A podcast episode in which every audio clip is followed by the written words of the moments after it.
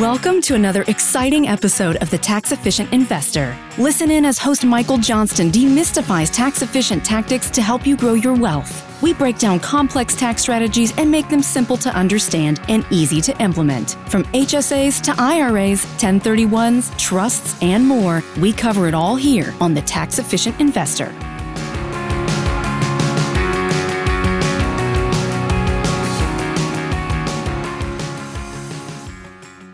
Welcome to the show. I'm Michael Johnston. Joining me today is the co founder of Wealth Channel, Andy Hagans. Andy, thanks for being with us. Happy to be here. Really excited to cover today's topic. So, Andy, for these first few episodes, I asked you to come on and ask me questions about the tax topics that you think high net worth investors would be most interested in. Today, we're going to be covering a topic that you actually know quite a bit about as the host of the Alternative Investment Podcast. You deal with real estate and with private investments in real estate quite a bit. So you're going to ask some questions, you're going to chime in, and we're going to hopefully enlighten the audience on the tax advantages of real estate. Absolutely. And and to your point, yeah, the alternative investment podcast, quick plug. We're in, we've had over 150 episodes covering all kinds of alternative investments, but probably fully half of the episodes have been about real estate, private real estate investments. So, and I actually want to start there because I know what we're talking about today private equity real estate funds. So these are private investment funds that invest in real estate. And I think when people think about real estate, hopefully they immediately think about tax advantaged investments because it's honestly no matter how you invest in real estate, whether it's with a publicly traded REIT or with direct ownership of you know owning a duplex or directly owning an apartment building or any kind of asset or investing as a limited partner in some kind of passive private fund, which is what we're talking about today. There are tax advantages to all of those strategies, but the tax advantages are different depending on the strategy you're using, right, Michael? Oh, that's right, Andy. So, real estate is a huge area that we could talk about probably all day long, probably all week long. We could do probably 100 episodes, Andy, just on the tax advantages of investing in real estate mm-hmm. which is which is great. It means there's a lot of opportunity here, but there's a, a lot of different flavors of that, as you mentioned. Whether you're doing direct ownership, you're owning a, a publicly traded real estate security, but we're going to focus on passive investments in private real estate vehicles today, which is kind of a, a, great way of how a lot of people get started investing in real estate. Before they do it actively, they invest in a syndication or in a fund as a, a passive or a limited partner in a real estate deal or a real estate fund. Yeah, and so you know, I do think this type of investment it's applicable to a lot of people because it's passive, right? It doesn't require you to be an expert in real estate. It doesn't require that you deal with the famous three T's: uh, toilets, tenants, and trash, which you know is could be a headache with direct ownership. But most private real estate funds, private equity real estate funds, require that investors be accredited investors, which means they're earning either two hundred thousand dollars a year themselves or 300,000 a year jointly with a spouse or they have a net worth of a million dollars excluding their primary residence. So that's really when we talk about who can invest in private equity real estate funds, you do need to check if you're an accredited investor whether you can invest in these sorts of funds. Um, but that being said, you know, there are different types of private equity real estate funds, right? You have DSTs, Delaware Statutory Trusts, you have just kind of plain vanilla, I guess, private offerings, you have private REITs, you have qualified opportunity funds. We're not going to go down, you know, we're not going to get into the weeds too much with any of like the very specific subsets of this vehicle. We want to talk broadly. What are the principles that are going to apply with any type of private equity real estate fund? And then some types will have additional tax advantages. But but what are those kind of universal uh, what are the biggest tax advantages that universally apply to private equity real estate funds, Michael? It's a, great way to frame it, Andy. And I would say anyone listening can think of this. We're going to talk through three of the most common, the biggest tax advantages. I would say, think of it this way we're going to talk through them so that you are then equipped, if you're thinking about making an investment, ask intelligent questions and understand okay, how do these three advantages that I heard Michael and Andy talk about confirm that they're present in this deal, understand if they are, understand what any of the limitations are, and make sure that you're positioned to take advantage of them. So let's go through the three that I think the big three I call Mandy for for any investment in, in real estate. Number one is depreciation. Number two is the potential for a tax-free refinancing, a cash out refi. Uh, and then number three is on the exit, the potential to defer, potentially forever, any gains that you have on the sale. So I think let's just tackle them in that in that order, Andy. Let's start with depreciation, probably the hairiest one. Uh, let's let's knock this one off first. So essentially, when you invest in real estate, you can depreciate the asset that you purchase. And there's a whole bunch of rules around depreciation, but this is a non-cash expense. So there's not any cash going out the door, but it's an expense that shows up on the tax return and on the income statement. Essentially, this is saying the assets you purchase have a limited lifespan, they don't last forever. So you gradually depreciate them over time. So the upshot is that creates a paper loss that can be passed through if your investment is structured as an LLC that depreciation loss gets passed through to all of the passive investors. Hmm. So let's say you own 10% of a deal. There's a depreciation amount that's written off each year. A portion of that comes through to you, and you can use that depreciation that passes through offset some of your income. So, a couple notes here, Andy. If you've got a good general partner, someone who's really savvy, that's running the deal, they're going to try to front load as much of that depreciation as possible. So there's a few ways that that you can do that. There's something called a cost segregation study where you basically try to get uh, most real property is depreciated over 27 and a half years, Andy, which is a long time. It means you're only taking about 4%, 3 to 4% of it uh, each year. You can do a cost segregation study and get some of it into shorter buckets, into five or seven or 15 year buckets. There's also something called bonus depreciation that you can take advantage of. It's really complicated. The upshot is this you can really front load that depreciation if the general partner in your deal, in your real estate deal, knows what they're doing, have all their ducks in a row. You can potentially get a really big depreciation expense in year number one. Yeah. And so that to your point, this is not something that just uh happens. I guess it needs to be I don't want to say engineered, but it, but it needs to be engineered or identified by the general partner, the the fund manager, and and and they can legally, you know, analyze what's going on and and figure out how to do the accounting or even maybe affecting some of the decisions they're making on yeah, the actual would, asset would, itself. I would say they're able to optimize it, Andy. They're able to push yeah. as push as much of that depreciation into years one and years two because you know there's a time value of money, and for investors there's value to having this sounds strange but there's value to having these losses right because they're paper losses so you're not actually losing any money paper losses are fantastic because you can use them to offset income and that's worth diving into just just briefly here andy when you talk about offsetting income so general principle here from the irs is that you can use passive losses to offset passive gains and you can use active losses to offset active income or active gains. So that's that's a little bit of a rub for passive investors in a private real estate deal. You can only use this depreciation to offset other passive income that you have. So, in other words, you can't use it to offset the income you have uh, from your job. Uh, you've got to use it for for other passive income. So it can certainly offset the income that this investment generates. Say this real estate property is generating profits, it's generating rent from the tenants. Uh, the depreciation can offset that, can offset passive income from other investments that you have, but you're generally not going to be able to use it to offset active uh, active income or your your primary sources of income.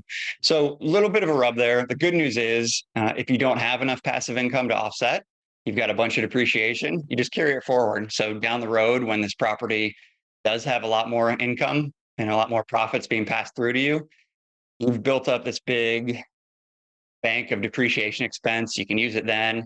You're getting distributions from the real estate investment, but you're not having to pay taxes because on paper, you've got these big losses that you can use. Yeah, and, and I know we're not finished with depreciation, but that's another theme is that that some of these funds they will be able to pay you dividends or especially on like a, a ref, refinance that you may not you may owe no taxes on or or very little taxes on that cash distribution um it, but but to your point this depreciation is worth more if you have passive income, right? If so, if you have mutual funds or other investments or other businesses or other private funds where you're an LP, if you have other forms of passive income, I think the value of this depreciation it's it's more valuable to you. But to your point, even if you don't, it's going to be valuable sooner or later. Is there anything else we want to cover on depreciation, Michael? Anything else that investors need to know? No, I think that's I think that's about it, Andy. We've hit. I mean, we could talk about depreciation uh, all day, but I think we've given them given them the high points. That if you're a passive investor, you're going to be offsetting passive income, uh, which is you know, not as good as it could be, but it's it's still pretty great, especially because you're able to carry those losses forward. So let's let's talk about the second potential advantage here, which is the possibility of getting some tax-free distributions in the interim. So a lot of times how this happens is there is a, a refinancing. So the the property goes up and you invest in the property initially. The, the manager does some improvements, or maybe you're doing a ground up construction deal where you're building a, a new property.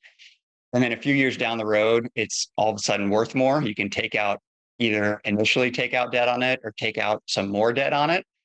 And in a lot of cases, Andy, and the devil's in the details here. So again, this is something that's a potential tax advantage you'll want to understand as part of your diligence if you're thinking about a real estate deal. But a lot of times, this refinancing, pay down the old debt, and then there'll be some cash left over, and that can be distributed to the investors and that can be treated as return of instead of return on capital. Mm-hmm. And that one letter, return of versus return on, makes a big difference because that distribution, in a lot of cases, can be tax free. So, like, think of this, Andy, like you invest in Apple stock, and then a few years down the road, Apple sends you a bunch of money back and says, Oh, this is tax free. It's a return of your capital, right? Like, that doesn't happen. Uh, when you're investing in, in Apple, the, the dividends are, are return on capital, uh, return on investment. Uh, but it does happen in real estate, uh, and that's you know, pretty clearly a, a nice tax advantage. And this isn't entirely universal, but it's very, very common for any type of fund to be targeting a refi like in year three or year four, like especially with uh, value add you know the idea is that that that the the gp the sponsor will be borrowing money with a higher interest rate you know because it's a little bit riskier.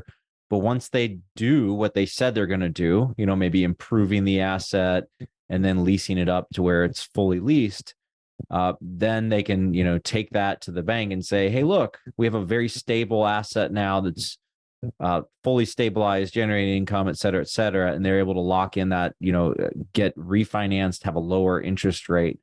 Right. Um, and that's a big gain. And the same thing with ground up construction. You know, it's it's a little bit different than value add. You're not buying an existing asset, but from a bank's point of view, it's, it's very risky, right? You know, because it could be delayed. You might have construction delays or maybe you build it and nobody comes, right? Maybe you build an apartment building in the middle of nowhere, nobody wants to, right? whatever the case may be, it's perceived as riskier. But once you build the asset, once it is leased, then then the risk goes way down and you can do that refi. So not quite universal, but very, very common with all types of funds, with all types of different strategies to plan for this refi. It's usually, Michael, is, is that right? That's usually in year three, year four, maybe year five. Yeah, that's right. That that's a, about the right timeline, Andy. And you're right that it's uh, the scenario you laid out where the it typically happens once the risk has been reduced. Mm-hmm. So they've done the value adds they said they were going to do, and there's no longer uncertainty about whether that's actually going to add value, or they've done the construction they said they were going to were going to do. Construction's a there's a lot of risk associated with construction. So once that's done, the deal is is uh, the asset is not nearly as risky as it was initially, you can get lower interest rates. You can take out uh, a bigger loan because you're going to have a, a, lower interest rate and still have the same interest rate burden. And then you have some money left over to to pass on to the the LPs, the passive investors in the deal. So you know, to go back to our framework, Andy, of kind of understanding what the potential tax advantages are. If you're looking at a real estate investment, you're thinking about being a passive investor in a real estate deal. Ask as part of your diligence, you know, what are the plans for a, a refinancing and what are your expectations about hmm. how that refinancing will be distributed and what the tax consequences of that will be? And you should get a pretty straightforward answer about you know, nothing's guaranteed, but what you can expect, or at least what the what the general partner's plan is for that distribution.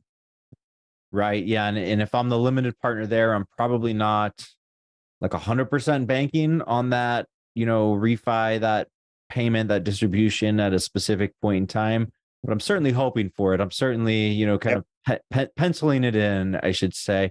Okay. So we've covered depreciation. We've covered this cash out refi. You know, it's kind of a lump sum payment you might get in year three, four, or five that's tax free. Let's talk about the third tax advantage of most you know private equity real estate funds yeah so this this happens when you sell the property so hopefully if everything goes well you invest in a real estate deal two years down the road five seven ten years down the road the property is sold and there's a big gain which is great now the downside of a big gain is capital gains taxes Right. You're going to get through, pass through as a, a passive investor in, in, this, assuming it's structured as an LLC where everything is passed through to the investors. You're going to get hit with your pro rata portion of that gain. And you're going to have to pay taxes on it. Unless you take advantage of some items that are specific to real estate, there are ways to essentially roll your gain into a similar like kind property. There's something called a 1031 exchange which is basically taking your proceeds from the sale of real estate and you roll them into a similar property. And if you do that, you don't get hit with the capital gains tax. There's another way to do this, Andy, called a DST, a Delaware Statutory Trust. That's basically another way to take advantage of the 1031 exchange, named after the, the uh, section of the tax code where this language is found. So we're getting i'm getting a little bogged down in the details here but the upshot is this. Let's again compare it to, to apple stock. You invest in apple stock it goes way up. You sell it you've got a gain and you've got to pay taxes on it which is a bummer.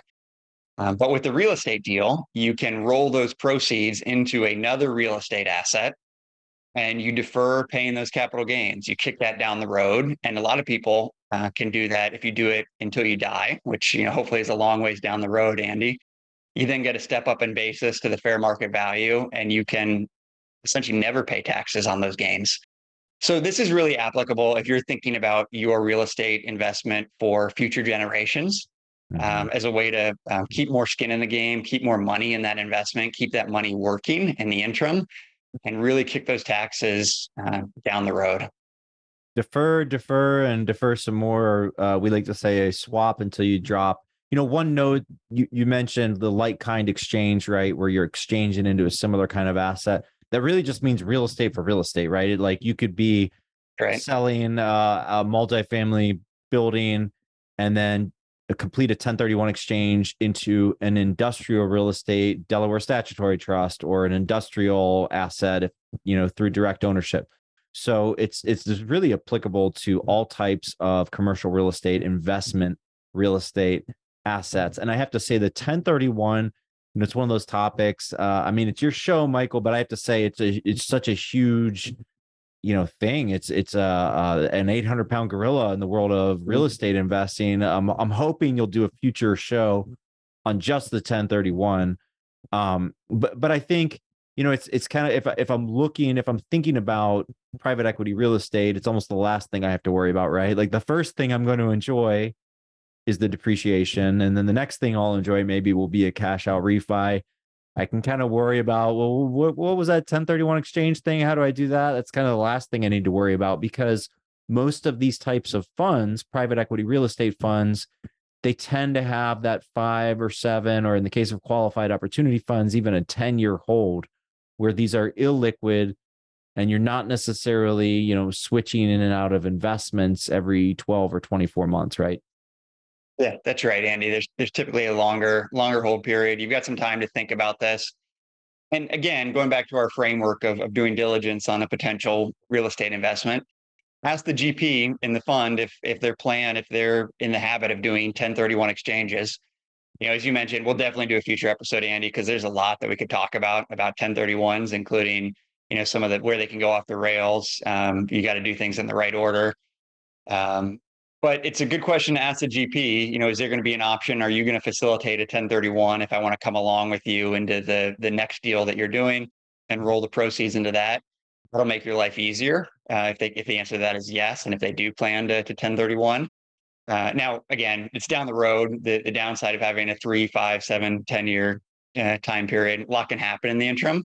But good question to ask if it's something that they're in the habit of doing, uh, and if, if they'll make your life easier by facilitating a 1031. Absolutely. My, Michael, I have to tell you, uh, I have to give you my compliments rather, because private equity real estate funds, they can get pretty complicated. There's a lot of different flavors and, you know, different subtypes that each have their own, you know, different, different wrinkles or tax advantages that are specific to those subtypes. But I think you've done a fantastic job of covering kind of the big picture. What are the big tax advantages that passive real estate investors can look forward to. And then as to these other, you know, kind of subtopics like the 1031 exchange or some of these other vehicles that we've mentioned, like DSTs, you know, maybe those are just fodder for future episodes. But but I really appreciate I, I think you've done a great job just sort of simplifying everything, even for me. Yeah, well, well, thank you, Andy. I appreciate that. That's certainly the goal of the show. The tax code is is complicated. It's it's pretty overwhelming. It's getting longer and more complicated every year. And I think as a result of that, a lot of people miss out on some pretty low hanging fruit, things they should be doing, things they easily could be doing if we're just demystified and simplified and, and boiled down a little bit for them. So hopefully that's the goal of the show. We're going to give people some actionable advice. We're going to uh, create some wealth for them in, in the meantime. And we'll certainly be diving a lot into real estate because uh, there's a lot of meat left on that bone, Andy. We kind of covered it at a, a pretty high level. Uh, I think we're going to leave it there today. That's about all the time we've got. We're going to be talking a lot more about real estate. If you enjoyed this episode, we'd love for you to subscribe, leave us a review or a rating on Apple or Spotify. It helps a ton. Uh, thank you for listening. Uh, we'll see you next time. And Andy, thank you for joining me today. Thanks, Michael. I had fun. That's it for today's show. If you enjoyed this episode, please consider leaving us a rating and review on iTunes or Spotify to help spread the word to other investors. And we'll be back soon with another episode.